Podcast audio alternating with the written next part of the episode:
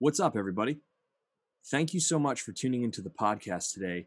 And if this is the first time that you're listening, or maybe you listen all the time and didn't know that you could do this, click the subscribe button on whatever platform it is that you listen to the podcast on. And if you have social media, Facebook, Instagram, follow along at that curious Jones. Share this episode in your story or on your posts. Tell people what you think. I appreciate it a ton, and I'm sure whoever else finds it will appreciate it as well.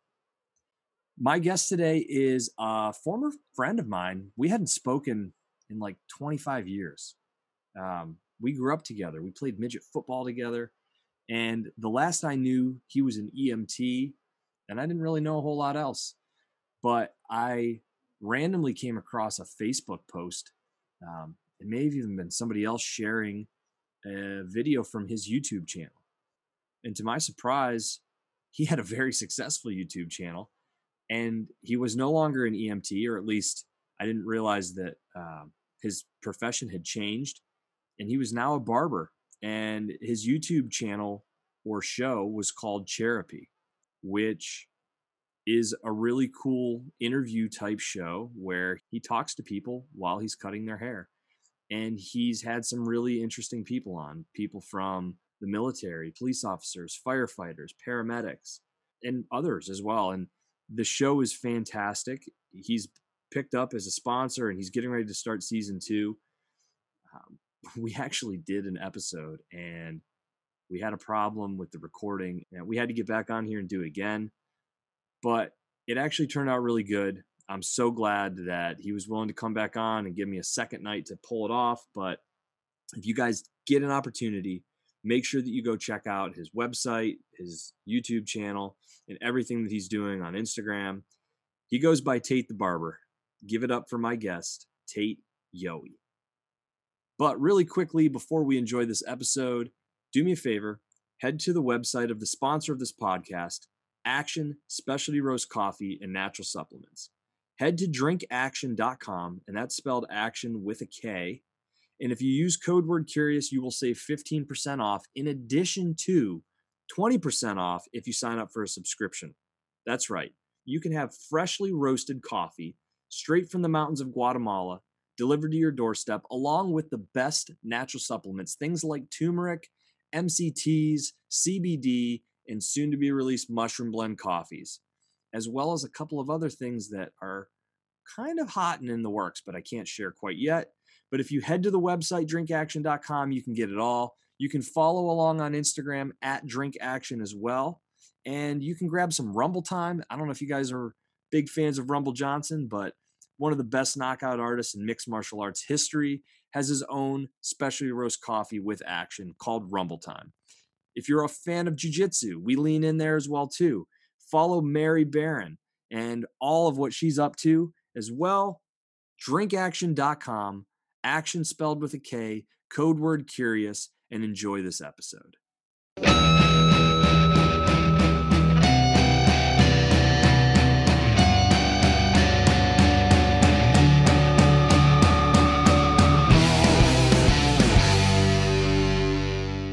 How are you? Hey, brother, how you doing? I'm good. I'm really good. I'm Round excited. two. Yes. You know, I will say my parents always told me that practice makes perfect. So true story. It's uh it's a pleasure to have you back on or I guess for everybody else it's the first time. But yeah, man, we did a here. we did a full hour long podcast, maybe even a little longer than an hour long podcast. And to my horror, I go get the file out of my Dropbox put it into my editing software and I'm like, why won't this work? Why won't this work? And I tried absolutely everything. And I don't know if something was corrupted, but haven't been able to duplicate the error since. So couldn't make it happen. Yeah. Have you had any issues on your show with technical difficulties or anything? Um, I wouldn't say well, a couple times, a couple times. We've we've we've shot like a whole a whole segment like the wrong like the wrong lens. oh right. oh no, I'll tell you the first one. We uh when we, when we shot the first one, we set a tripod up and um, he forgot to put on autofocus. So every time I would move, it would pull in and out of focus every single time. Oh god, it was horrible. The entire shot was just ruined. Live Yeah. and learn.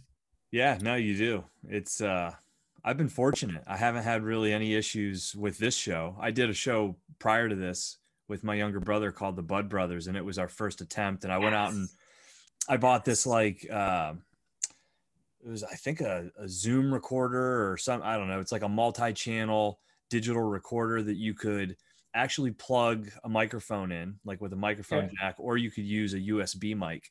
But like trying to be purist since it was like the first podcast we did, we wanted to do it on location, in person, and we wanted to do it with like all the equipment that we ultimately realized we didn't need because Yeah. it was so not important.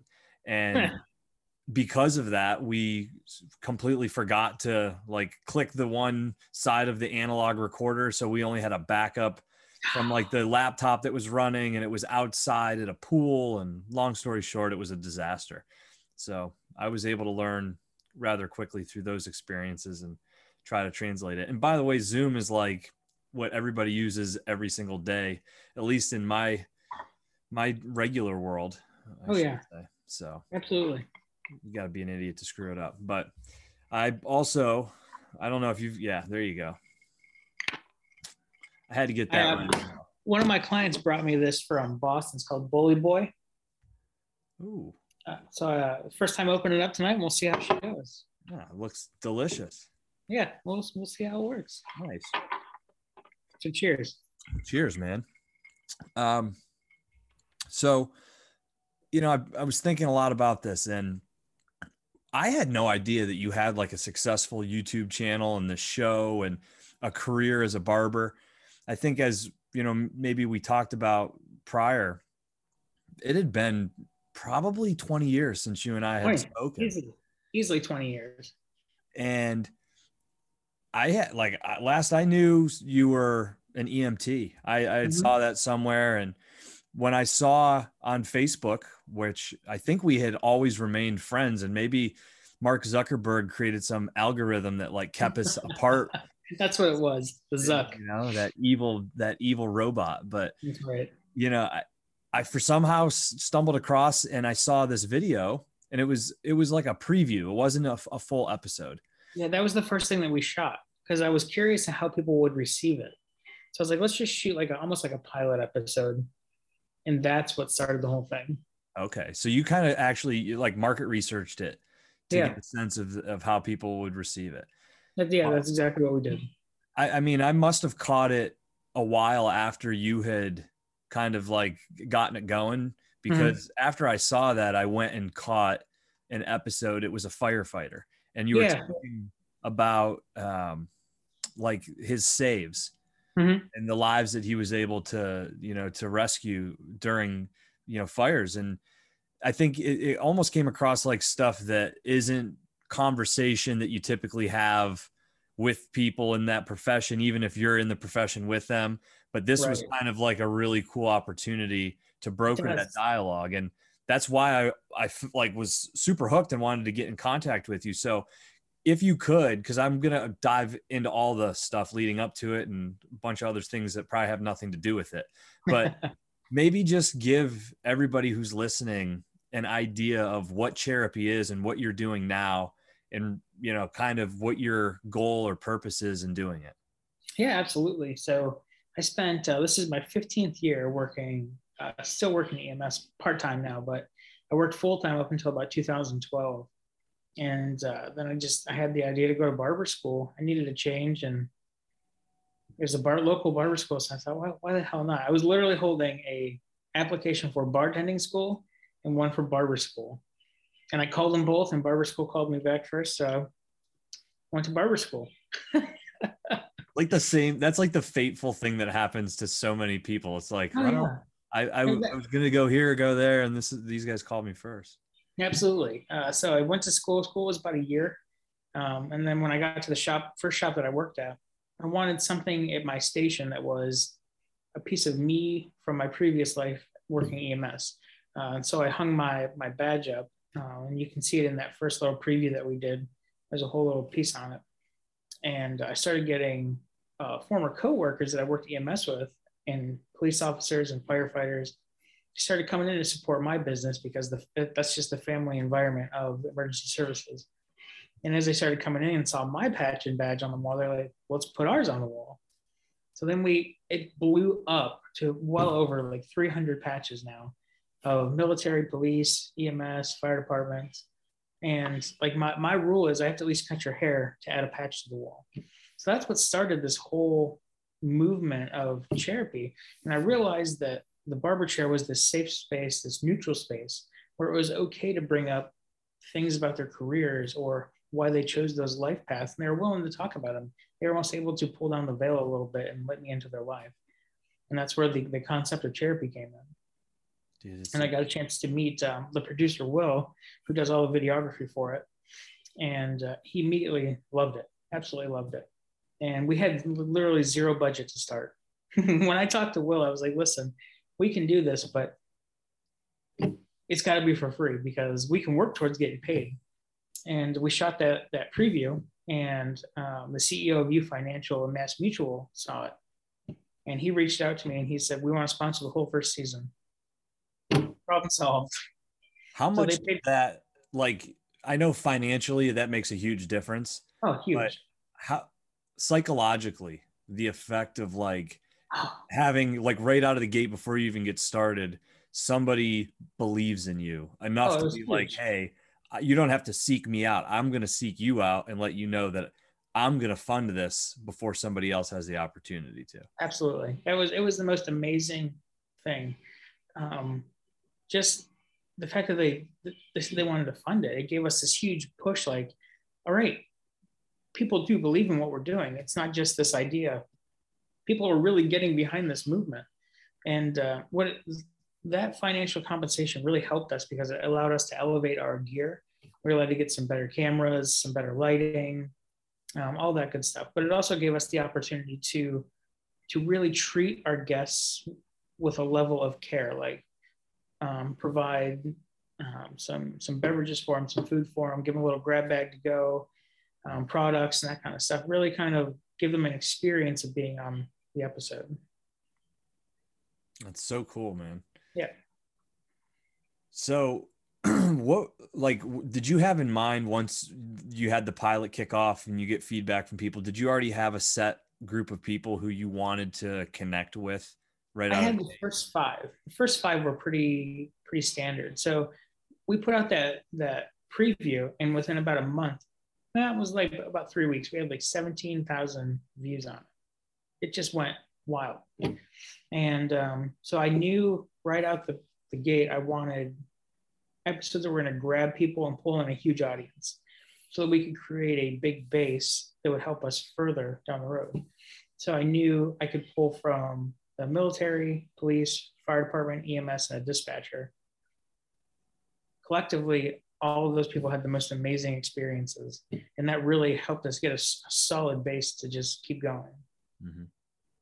Yeah, it's it's funny. That's in a way how this podcast has continued to grow, mm-hmm. and I, I, guess maybe it was somewhat strategic.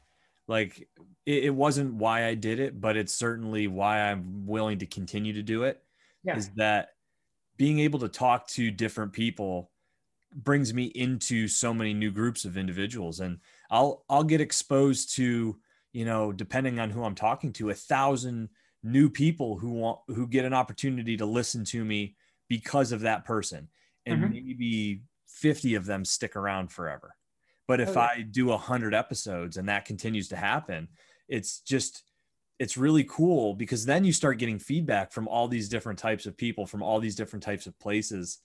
And every month I feel like exponentially it continues to you know grow that that same way and it's so cool. I'm sure you you see that as well too with all oh, those different it's amazing because people people will come up and say like like the things that i'm able to ask them during an episode is stuff that people want to ask these individuals in these professions all the time. Um, like my first guest her name was christina um, wonderful human she's an 18 year vet in the army uh, major major christina martin And uh, you know, the one uncomfortable question I think a lot of people want to ask a veteran that that has served and has deployed is, what was deployment like? And she was willing to pull back the curtains and just tell everything about what her deployment was like. And that was that was a really special piece for me, that she was willing to be so vulnerable in the chair. Also, people did not expect the first episode to be a, a woman. We kept that one secret until the first episode dropped because it's a barbershop. You assume it's going to be a guy. I, I, didn't think about that. That's a really yeah. good point. and when you started this, were you shooting it in the shop that you were like I, I, guess you have like a seat in the shop. I, I always kind of think of like a bar. I haven't obviously been to the barber in a really long time, right? Um, so I think of yeah, right. Um, so I, I always kind of like a liken it to a tattoo parlor where you know there's there's several artists and one of them maybe a couple of them own the shop and then the yeah. others are there and they're some sort of an arrangement and I would imagine at a certain level it's similar in a barbershop. Yeah, that's very similar. The the shop that that i the first shop that i worked in where we filmed the, the whole first season um, there was one owner for the shop and then the rest of us just paid chair rental to, to rent the space. That's i mean so cool that you had the support of them yeah. able to bring bring the show in there and uh, obviously i'm sure probably help bring business that direction as well. Oh it was huge. Um I've been on, I've been able to be on so many new, like ABC 27, Fox 43, all the news stations down here have covered it. Um, our our little paper back home, Bradford Era, did a full front page on Chairapy. Oh, that's, that's so cool. Yeah, right. Like it's the it's it's able to push push it out even further into even further than I thought it would be. Yeah. Oh, that's man, that's fantastic and you've got big plans for season two that you shared with me. Yeah, yeah, big plans. We were hoping to do some traveling for season two.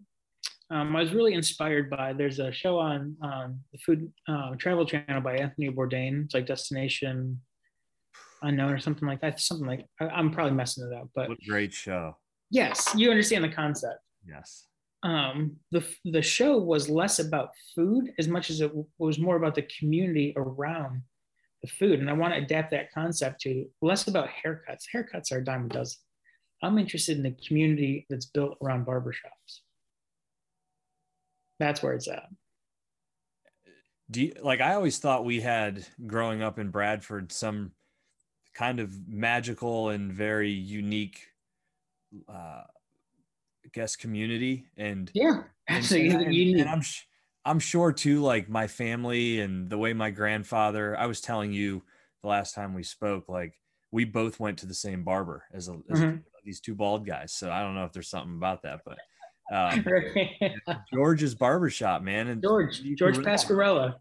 And, you know, gosh, I mean, that was not only the barbershop, but that was my grandfather's, you know, poker hall. It was where him and his buddies would gather afterwards at nighttime and play cards. Yeah and I was a place for higher education. Yeah, I mean, I was there five days a week. Yeah. You know, during the summertime, he would babysit. I was, you know, first, second to maybe third grade at the time, mm-hmm. and I would go there. And when I was sick from school, I would go down to George's. And if I didn't need a haircut, I would just sit there and you know put money in the gumball machines and look whatever at black and white western he had on the TV. You remember that?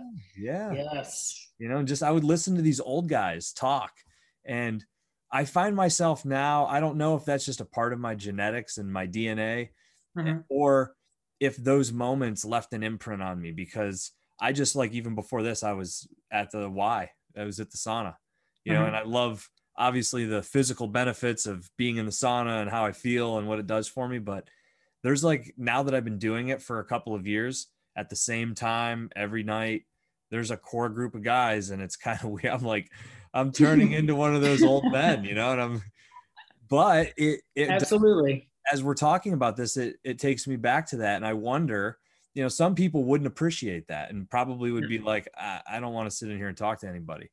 Right. I, I kind of actually enjoy it. And I think it might have something to do with those memories. Oh, yeah. I'll, I'll, tell you, when I walked into barber school the first day, I was greeted with the smell of aftershave and talc powder. And it reminded me of George's. And I was like, yep, this is it. I'm home. I knew it as soon as I walked in. You told me a story when you finished up and you got your your certificate, you went back. Yeah, I went back and saw George. Yeah, I told him I, you know, I I stopped in and I was telling him that I finished barber school and, and not to not to go off the topic, but it always amazes me. It doesn't matter how long I've been away from home. If I go to George's, he remembers me by name. I'm sure he remembers you too. Right. so I walk in and he immediately knows who I am and asks how my dad and grandpa are. And um, I told him I finished barber school and he was doing a haircut. He stopped and just reached, like held out his hand and handed me the shear and comb. And I'm like, no, like, nope. that was seven years ago. I'd be a little more, I, I would, I would take over for him now. No, dude, I, I love the idea of traveling and, and incorporating the the town, the culture. It's just, I mean, a it's another way to just reach so many new people mm-hmm. and get the message of Chairapy, which is so much bigger than just the episodes. If anybody hasn't checked it out, like go watch them because the stories that you tap into and the people that you've been able to get on the show, it's fantastic. And to your point, it's everything that you're asking them are the things that I'm always sitting there like thinking in my head I'd love to know that about somebody, but I don't always feel like I'm in the right position to ask. And it's yeah. probably why I have this podcast because I'm I'm selfishly tapping into that, you know, on a regular basis, I guess, in a way. Exactly. So. Well, like uh, you referenced Jay, uh, the firefighter episode, uh, Jason in that episode. I've, I've known him for a very long time. I've always looked up to him. I've always admired him, but I've never felt where I was comfortable enough to ask him about the stuff in his career until we did an episode of Chairapy. Mm-hmm. And what was nice is it tied the whole Harrisburg community in. Um, the one particular incident he talks about, there was a, a, house fire where the grandmother was handing her the grandbabies out the window, and she didn't make it out the window, so she sacrificed her own life to get her grandkids out. It was it was a it was a real touching story. It really rocked Harrisburg when that happened. Yeah, those are real, real things. That to your point, like and we were able to put them together too. The firefighters had never met the family. the the ones that were pulling the babies out of the window, and they were able to see the episode and actually see the people who did it. That was a touching moment. Wow, that's huge. Yeah. How how many years? You said fifteen years. You worked as an EMT. Mm-hmm. This is my fifteenth year. Do you still do it just like on still part time? Part time, very very part time. Do you think you'll do it forever or at least as long as you can or is it 25 25 years because pennsylvania recognizes with a like they give you a 25 year pin so i'm in it i'm in it for the 25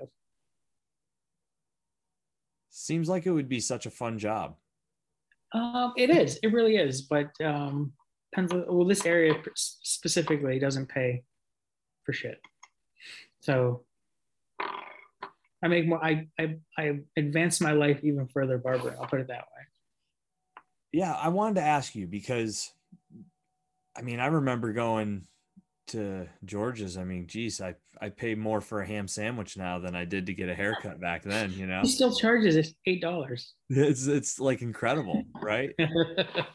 um, but I I just like I feel like a lot of things have taken this turn for nostalgia mm-hmm. Uh, like the I, I don't even know what the what the actual term would be, but you see it with it's very nostalgic. It's a throwback yeah to to old school barbering, old school culture. Yep. Yeah, and you see that with so many other things, whether it's like beer, like I like Pabst Blue Ribbon got like really big again. You oh, know? PBR. Thank right? you, college kids. Yes, it's um, it becomes trendy again mm-hmm. and like beards have become trendy again and all of these things it's it's lining up perfectly for somebody like yourself to oh, yeah. lean in and then take it to the next level because listen as much as i appreciate george he george is perfect for bradford by the way. Like yeah. Yeah you know what i mean? Like perfect. that community and what people are looking for he he nails it. He knocks it out of the park. Yeah. Um but like you you've like really leaned into like the art of is it what is it barbering? It's, it's so it's actually uh, tonsorial artistry is what it's called. Okay. The technical term for it, but yes, uh, I'm a, I'm a sucker for the the history of barbering because it's it's one of one of the oldest professions. In fact, in Pennsylvania, at 16, I can apprentice someone to be a barber without a without a uh, high school education. Still, and that's what that's what I love about it. It's nostalgic. It's old. Like shear and comb is the same things that they were using over 100 years ago. There's just there's something to be said about that, and it lends to the the the current shop that I own. It's the oldest working shop in Mechanicsburg, Pennsylvania. About 100 125 years old. And when did you officially acquire that? September 1st last year. What a moment. Was that what a moment. like you've been building up for that for a while, right? Oh yeah. Yeah. I, I've been at the other shop for right around six and a half, almost six years. And um, I built a, a strong community, a strong following, and the timing was perfect. It was just, it was time for me to, to buy the place.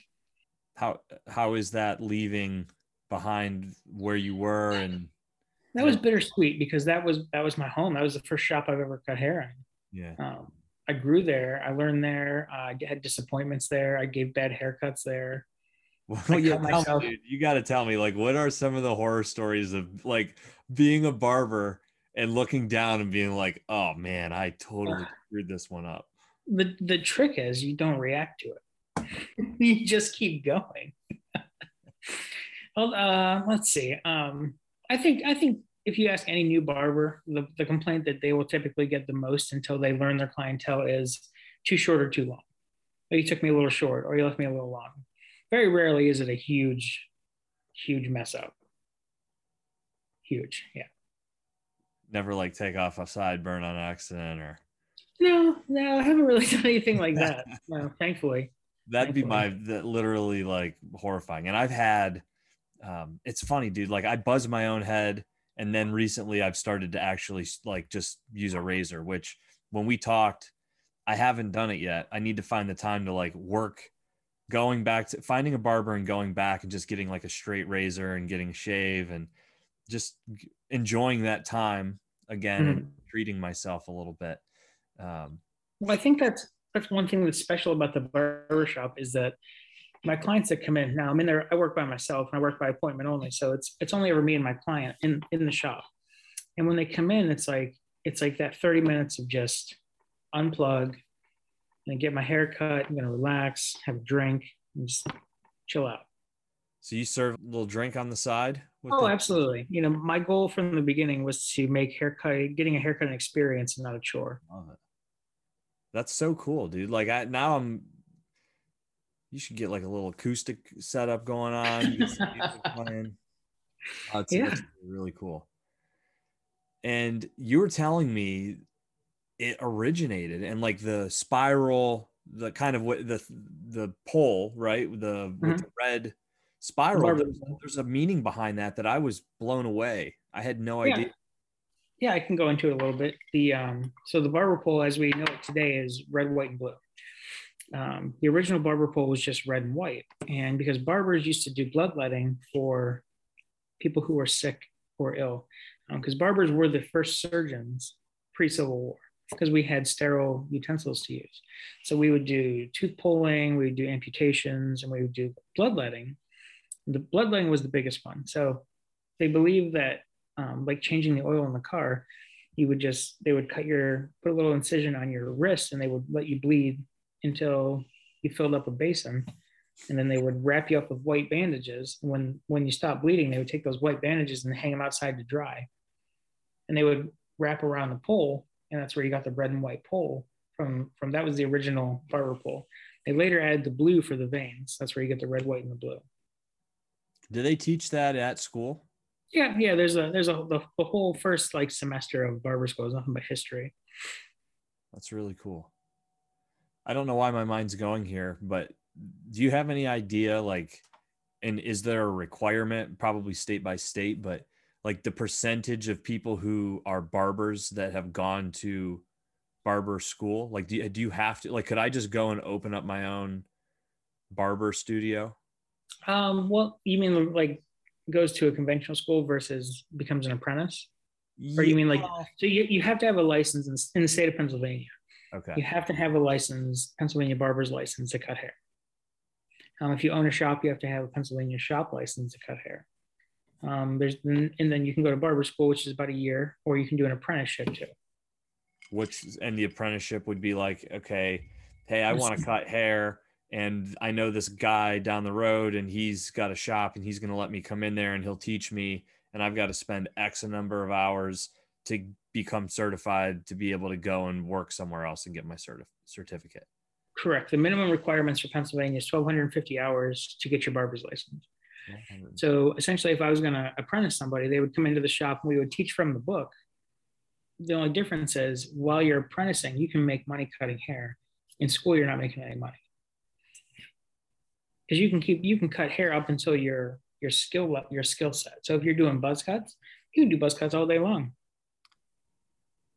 Do you think there's a benefit one way or the other? Um, school gives you a more rounded um, lesson because in school I'm learning I had to learn women's haircuts, colors, foils, perms. I had to learn all of that because we're tested on it. We don't really do that in the barbershop. So I would have to outsource that just for them to get that education very well-rounded young man. now, now, to be fair, I haven't rolled a perm rod since barber school, so I've never done one. So how about that? You're not missing much. Yeah.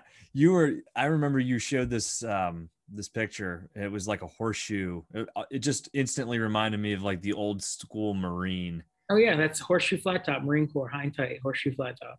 Which it looks technically difficult to master and then you're putting it on like Jocko Willink, which you know, I'm just like thinking you're you must be like sitting there like just dripping.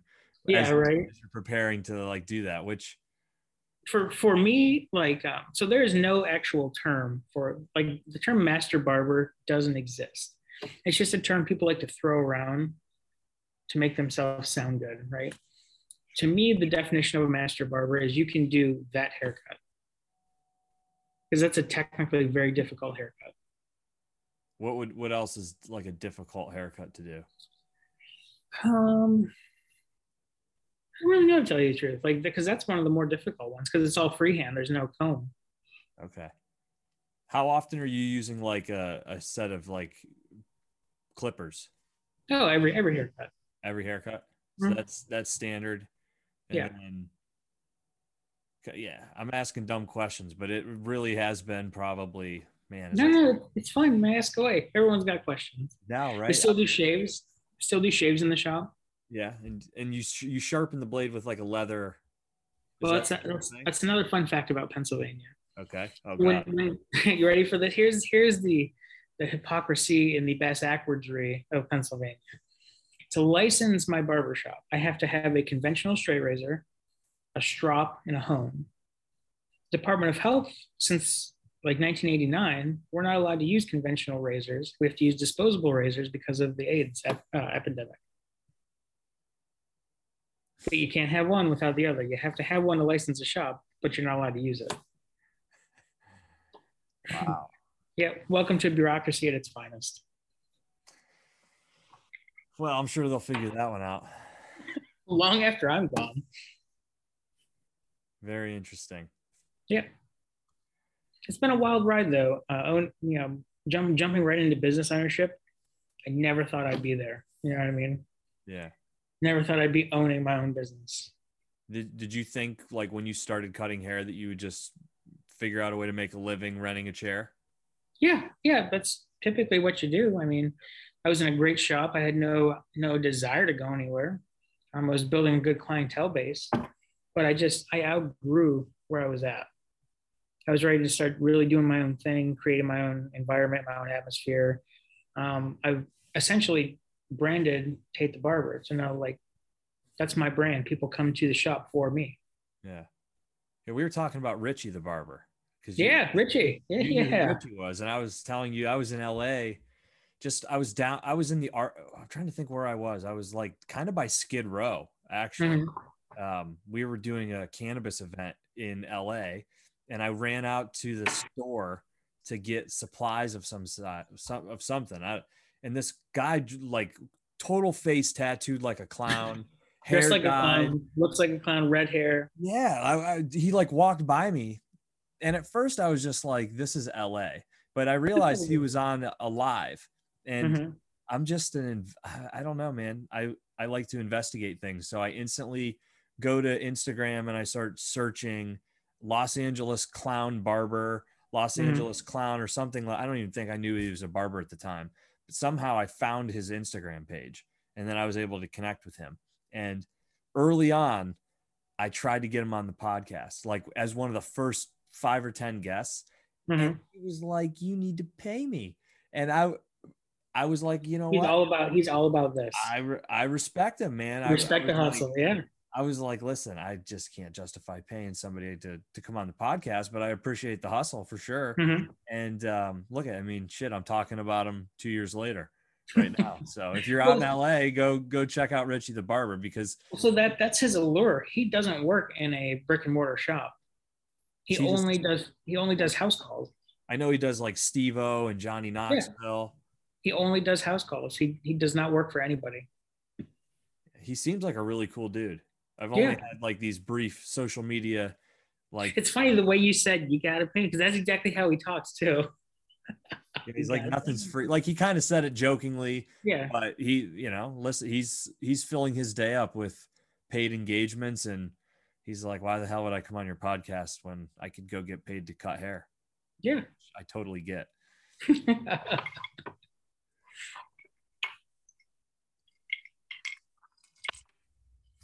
so you're telling me that the shop that you bought it's the oldest shop in the mechanicsburg harrisburg you're, you're like harris you're just outside of harrisburg pennsylvania Yeah, about, about 10 minutes outside Harrisburg. okay Yeah, It is. It's the, the oldest working shop in Mechanicsburg. Um, it's called Neibert's Barber Shop. It was named after Harold Neibert in 1928, but previous to that was owned by Silas Williams in the late 1870s. And then uh, Harold Neibert owned it from 1928. He bought it, I think he was 15 or 16 years old. He owned it until 1981 when Charlie Dorica bought it. And that's who I bought the shop from. So I'm the fourth owner in over 120 years. that's that's got to feel really special when you open the when you open that place up in the morning and when you Oh, yeah. close it up at night It really hit home. So the basement of this building, it's a dirt floor basement with a stone foundation. Old, old, old, old. And uh, Charlie, the, the previous barber that owned it, had told me like, "Hey, down in the basement, there's all this old stuff that previous owners had just left for the next owner. So I'm just going to leave it all down there for you." Wonderful. so I go down to the basement, and the big I beam runs right down the middle of the shop. All three barbers before me had signed it and dated it all the way back to the 1870s. And that's when it hit home like, put my name on that beam. I own this shop now. and like legitimately put my name on that beam Yeah. That, that was that was a good moment. That, that felt real, real, real. did you post a picture or am i just imagining this of a footprint Yeah, that was you right that was that was me. that was after we spoke the last time. Yeah, yeah, I came into work. like, i need to talk to him about that Yeah, yeah. I came into work and um, there was a child's footprint pressed into the mat at the barber at, behind my station. did you you posted a picture of that right is it Yep. still it's still up Yeah, still up. It's on your instagram what is your Mhm. instagram Tate dot the dot barber. that's right okay yeah Um, and there's there's no rhyme or reason to this footprint. I have the only keys to the shop. Nobody broke in. No idea. yeah it's very strange I don't doubt that there is some supernatural in that shop. I mean, as old as it is. Yeah. Yeah, it's it's I do you well, obviously, you believe in kind of something Oh, yeah. like that. Um, I'm sure. Yeah, absolutely. Yeah. And there's so many there's so many stories that surround that shop, um, good stories that there's there's no way that something doesn't go on there. I think one of my favorite stories on my Instagram. There's a picture of the shop in 1870. It's the first documented photo of the shop. And if you look in the back corner of the shop, um, there's a there's a African American man in the back of the shop. His name's Jimmy. And Jimmy owned a shoe business uh, right next door to the barber shop, and he would shine shoes in the barber shop when he wasn't busy. Yeah, he moved up here after the Civil War, and people people to this day remember. I have one client who remembers getting his shoe shined by this guy. and Jimmy had a sign, and he would put it outside, and it said, "If the sign's out, Jimmy's in. If the sign's in, Jimmy's out." Doesn't get much simpler than that. So you there's people that come wait, so there's people that literally come into your shop now that remember this guy. Yep. That's so crazy. And if you figured Harold, who bought the shop in 1928, was still cutting hair in 1981. So there's there's some overlap of people there too. Yeah, I I mean you do you got to think about like how many generations of people we really are away from things. Oh, it's, it's ridiculous. Like in the grand scheme of just how old the universe is, we're so close combined. Like I I heard something uh is it is it Cleopatra? So Cleopatra is closer in time to us than she is to the creation of the pyramids. Wow. Wow. Or cl- not closer to the creation of us, closer to the cre- closer to the creation of us. What a dumbass thing to say. She's Cleopatra existed at a time that was closer to the creation of the iPhone than it was to the creation of the pyramids. That's what I was trying to say. Sorry. I got you. I pick up what you're putting down. Yeah, but that when I heard that, it blew my mind. But you don't quite realize. And then I started to think, what is the time like if people live like 70, 80, maybe 100 years? Mm-hmm. That's, I mean, you can just with, you know, a couple degrees of separation. Couple, couple degrees of Kevin Bacon. Yeah, right. exactly. There's a lot of guys that come into the shop who who remember like, oh, I used to get my haircut here when I was a little kid. Hmm. Yeah. Yeah, I mean, just like we are, we're sitting there having these same conversations. It's cool because I feel like it's it's something that's unique to barbershops and maybe a few other things. But I was that shop I was telling you about in Orange County where mm-hmm. my brother took me and I sit down and I'm looking around and I'm like, man, every one of these guys cutting hair is bald, like skin bald, covered in tattoos. And some of the tattoos were a little bit neo-Nazi type, you Touch. know? And Touch. I, I kind of I got a little uncomfortable. And I always remember it was um I that was where I was when I found out Prince died. Mm-hmm. And so I was sitting there read that news article. We left, and I'm like, "Hey, um, what's going on back there?" Yeah. My brother starts cracking up, laughing. He's like, "Hey, I didn't want to say anything to you. I thought I'd just, you know, kind of see what you thought." But you see how you got it, yeah. Yeah, these guys were all um, former skinheads, mm-hmm. you know, Nazi skinheads from like the Huntington Beach area, and they have all changed their lives and they've formed together and they have this awesome barbershop where they have people of all races come in and they cut their hair. And That's I don't cool. I don't know enough about it if there's like a bigger story to it where mm. I'm sure there's more to it than just that, right? But yeah. it, what a cool concept. That is pretty neat. Um, well, and, and one of my episodes of Chairapy, uh, there's uh, my client George, who's been in and out of federal prison for 17 years. And to hear his story was probably one of the more moving stories because I'm not around that environment and to hear like his come up, like he grew up outside of Philadelphia, started selling drugs when he was 12. Um, met his wife, they sold drugs together. He sold her a fentanyl patch that she overdosed and died on. Like his story is just and he said the most the most heart wrenching thing he said to me after we filmed his episode. He goes, you know, no one's ever asked me my story because I'm a convict. That was it. Mm-hmm. And now, now he cleans my shop for me. I love stuff like that. Yep. I trust that man enough. I gave him a key to my shop and he comes in every Monday and cleans. He's a good man. Someone's got to give him some work.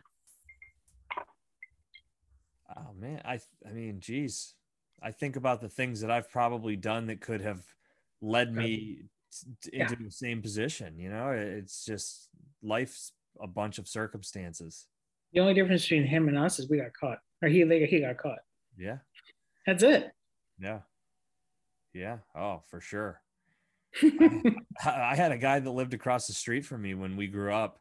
He moved and uh, he came over to our house and was talking to my parents and he was like, "Yeah, I just got out of prison. I had robbed a bank in Erie, PA. Like, I'm out on parole. I'm, yeah, I'm over That's your fantastic. house now. We're like having dinner. You know, it was uh, interesting. But, I yeah, man, people make mistakes. Yeah, yeah. Man, that was a really good episode to see that. You know how he turned his life around. Mm-hmm. What's like? Is there a is there a commonality that or what like trying to think what's the the good thing that you've seen with people like having this raw ability to like connect with individuals like you said where they're just unguarded they just want to sit down you can kind of ask them some things and you know you they probably open up a little bit more than people traditionally would like what is the the common thing that you've been able to pull from society that in general Everybody has a story if you're willing to listen. That's the big thing. Everybody has a story. And I, I love pulling or finding those stories in people, even the most closed off, quiet individuals. You touch on one specific thing and you can watch them just go. And it's it's the ability to use that that avenue to really connect with them. And that's that's why my clients aren't just clients as much as they are their friends, their family. You know, we connect. Um, I'll give you this this quick story. I had a gentleman come in for his his uh, Tuesday morning appointment, first appointment of the day. Said, "Hey, how's it going? How was your weekend?" Said, "Well, my wife died a couple hours ago." right? But he came in for his haircut. So instead of like harping on the how and whys, I just asked him, "Tell me about what life was like over the last 50 years with your wife." And we sat there and told stories about his wife which I think was more cathartic than sitting there talking about the death of his wife. Yeah. So it's those kind of connections that I really, I mean, I'll carry those forever. Yeah, and I think if you have this mentality that things happen for a reason and people and things are put in your life at certain points in time, I, you know, it all. I had this conversation. It's kind of strange. I wasn't expecting to go here, but um, I watched a movie with my wife um, called The Adam Project. I don't know if you've Mhm. heard of it or if you, you know, Yeah, it's, heard of it. it's Ryan Reynolds, and I, without spoiling it for anybody, basically, he he has this ability to go back and connect with himself as a young kid and try to change things potentially with the future, rewrite some wrongs or something like that. But um, for whatever reason, I did not handle this movie very well, and like I'm not embarrassed to say this. Like I, I got choked up. I had to leave. Got got kind of sad, man. It was it was tough to watch, and it was like Mhm. these scenes of this kid talking to um, his dad, who you know like isn't alive in the future, and he's Mhm. like getting this opportunity to rehab these conversations. And um, I lost my grandfather at a young age. I was like in third grade, nine nine years old. Um, he was a big big part of my life, and I was talking with my grandmother on the phone, and you know I don't think I ever realized how much that probably affected me. And now that I have kids, um, I'm having these you know thoughts and you know just constantly worried about making sure that I'm taking care of them and uh, probably a little bit fearful like that the things that you can't control could happen and I could be gone tomorrow and I don't want to ever put them in the position that I maybe felt like I was in. Mhm. And uh you know, it wasn't until recent that I I kind of understood though and it was very hard for me to to come to this realization.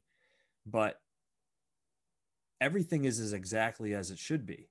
Mhm. I, you know, like my grandfather passing away when he was 52 before I got the opportunity to have him involved in so many things that for years I resented. I don't even know what I resented because it was like maybe him because uh, you know he he had a heart attack and died. Like it wasn't anybody's fault. Nothing happened. It just was horrible circumstances.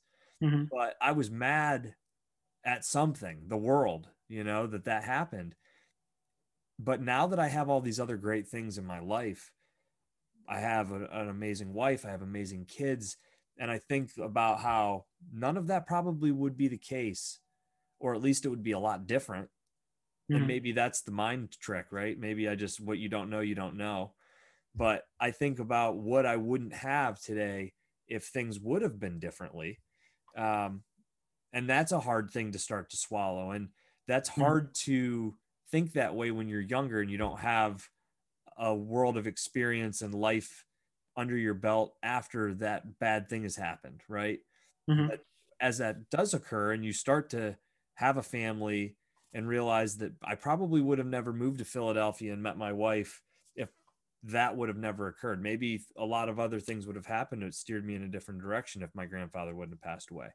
And so you have to come to that understanding, or at least I believe you need to come to that understanding that everything is as it should be good, bad, and different, right? Oh yeah, uh, I think where like where I'm ended up right now is where I was always supposed to be. Um, one of my favorite sayings is, "You will grow through what you go through." There's a lot of things I don't want to do, a lot of things that I was forced to do.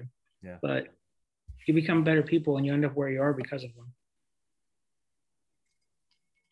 So you've got big plans for season two. yeah, Uh, season two, big plans. We're going to be doing some traveling. are you planning? I, I I think I may have asked you this, but are you planning to figure out a way to get back to our hometown? That would be that would be an awesome, an awesome thing to come back and and and film at least George's because I don't know, I'm sure you remember growing up there was two barbers in town. You either went to Tommy, which was over by where um, Country Fair is. Mhm. Um, he was right there in that strip where the bike place is. I don't know if you're familiar right there. And then there was George's. Literally, there's only two, and, and Pasquarellas. Yep. So like there was the three barbers, and you were kind of classified which barber you went to, and that's it. Yeah, my dad took. I oh man, dude, I remember. I'll never forget. My dad took us to Fred Coppersmith, and my grandfather blew a gasket. So pissed off. Why in the hell would you take those boys to Fred Coppersmith? that's right. Nothing against Fred Coppersmith. No, no, no, I just talked to Joe actually. Joe wanted to give me a bunch of Fred's stuff. Yeah, I mean he he cut my hair a bunch of times, but I mean it was it, you you didn't do you were you were a, a George guy. Like you don't You go. know what's funny? So my dad went to uh, jo- uh, Coppersmith, but my grandfather took me and him to George's. Mhm. There was no there was no division. You had you either went there or no. Yeah, and you just didn't talk about it. It was just No, a- yeah, you just didn't talk about it. it was just stated. It was just stated, and you it's like you also you didn't talk about like the 1968 Playboys that George had displayed out there too. You just didn't talk about them. Yes, yeah. I, I I remember I had I got a pen somehow while I was there. When you would turn the pen, there was like girls in bikinis that were not in bikinis, and like just cool little. Yeah. Just yeah, all kinds of little little trinkets. Yeah, yeah. What a great time to be a kid. Oh, right. I always say Bradford was one of the greatest places to ever grow up. I believe that to be true more as I get older. Mm-hmm. There's a there's a certain level of small town nostalgia that's just forgotten. Do you get back often? I'm going back in June. My my, my last brother is graduating high school. No kidding. Yep. So I'm going back for for the graduation party. Very exciting. Yeah, I don't get back as much as I should. I Try- always plan the best. I always plan like I got four days. I get about two, and I'm like, yeah, time to go home. Every It's time. tough. It's definitely tough. I I enjoy, I do enjoy going back to visit more and more, and I miss more than anything. I miss the people. You know, Yeah, there's yeah. still so many people that that I've grown up with and that I've become close with that are still back home. So that's always good to see. But it's it can be tough. I love having. I mean, it's I get the best of both worlds here where I'm at, just north of Mhm. like Pittsburgh area. It's so perfect. I can get I can get back there if I need to. Yeah, yeah. It's only about four hours from Harrisburg. Not bad. Yeah, it's not bad at all. Yeah. Yeah, it's uh I don't know, the weather it's, uh, again, I'm getting old, man. It's like I might it's got to get myself to like Texas or something like that where it's a little bit a little bit hot. Yeah, you, you don't do the snow as much anymore as you get older. No. No, not at all. Was um was there anything else we talked about the last time that we should touch on? I don't think so. I think we've we've covered it all. Just trying to think. Uh, my website, um, tate, uh, www.tatethebarber.com. Um, you can check out the shop. Um, you can check out the book that I wrote over COVID about my my EMS career. That was a lot That's of fun. right. Yeah. What was that called? Um, um, um, I'm blanking on it. It's on the website. it's been that kind of a day.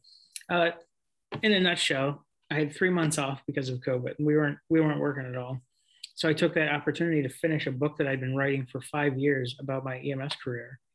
And one of my clients is a editor and publisher, so he helped me get it edited and published, and it's on Amazon. You just know how to get shit done. It's you know you know what it is. It's it's it's connections. It's networking. People need to realize that. And I'm nothing, this is not a knock on Bradford at all, but I will say you don't understand the power of the network. And, and Yeah. when you, when, like, I always viewed that as a bad thing. My, you know, God, my mom, just because of the way she was probably raised, it was like, oh, you have to know people. Like, I, that mm-hmm. was a bad thing. Like, That was a bad thing. Yeah, no, now it's a good thing. yeah, now it's like, yeah, you got to know people and you better know people. Like you need to go out of your way to meet people and build strong relationships, not have that be a negative thing. And it's like, God, like if I would have, if I would have known what I know now, I would have completely looked at things differently. But it was way later in my life than I probably needed it to be that I, that was like very crystal clear to me. I learned that very early on. The friendships and the networking through the barbershop, the Yeah. best. The best. can't beat it, man. And at the end of the day, when we all wake up and our bank accounts don't work and internet's off and you, you go to TV, I still got shear and comb. it's just like Russian television or something like some crazy shit. Then, Yeah. yeah, you can still go down to see Tate the barber and, and get a nice high and tight, maybe a horseshoe. And maybe a horseshoe. We'll still be doing haircuts. That's fucking right, dude. I love it. That's so good. Oh man, I appreciate you making the time to come back on here. Oh yeah, yeah. This was this was fun. I can't wait to to see it again. This time it'll work. I promise. Yes. Yes. No, for sure. um, you you talked about the website, so yeah, I I think that's everything, brother. I appreciate it, and Sounds good, man. I'm starting to get drunk. This is my second whiskey since I've been home, and I'm I'm not used to you. drinking, but I'm proud of you. Hey, cheers to 20 years worth of uh, friendship. deal. Cheers, brother. Cheers. This has been fun. Thanks, we'll chat man. soon. Take care.